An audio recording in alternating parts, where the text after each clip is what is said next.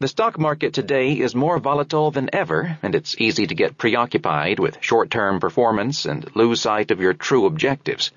The Big Tech Score provides readers with a rare opportunity.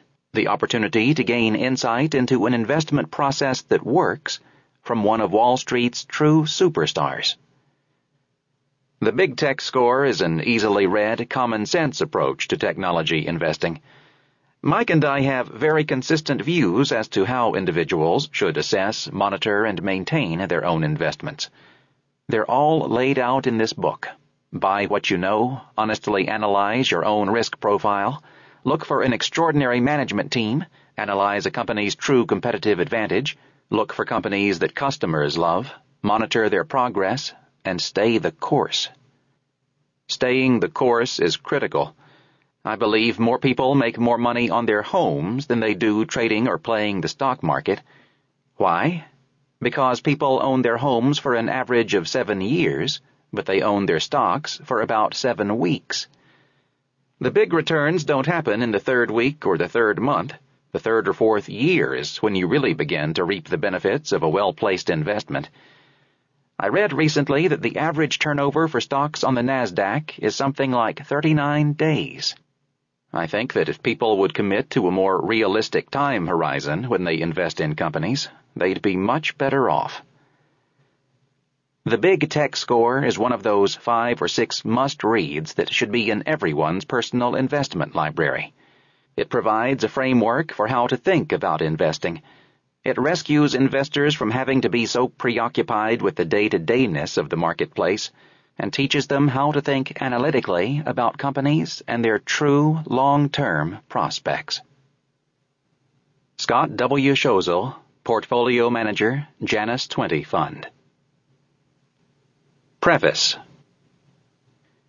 In the winter of 1990, fresh from the sale of the computer consulting firm I'd run for 10 years and itching for a new challenge, I set out to conquer Wall Street.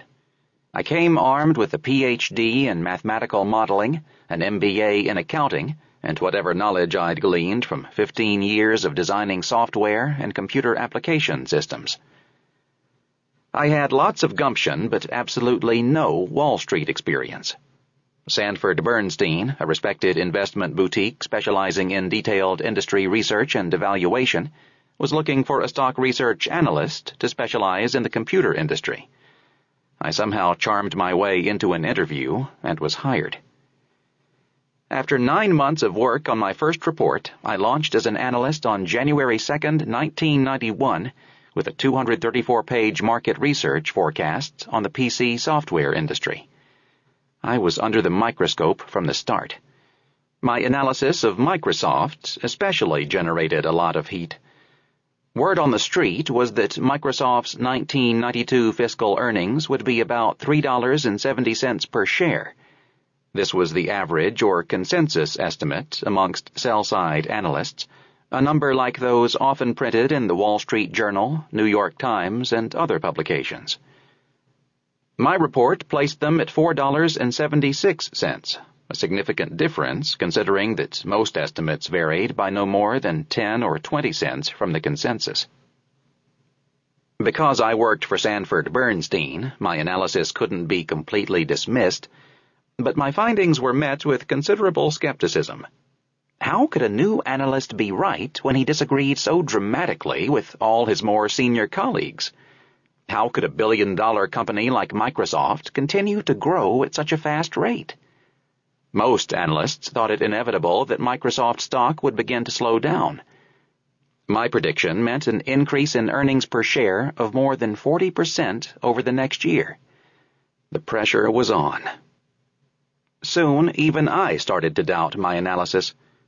Sure, I'd been careful, but maybe I'd missed something.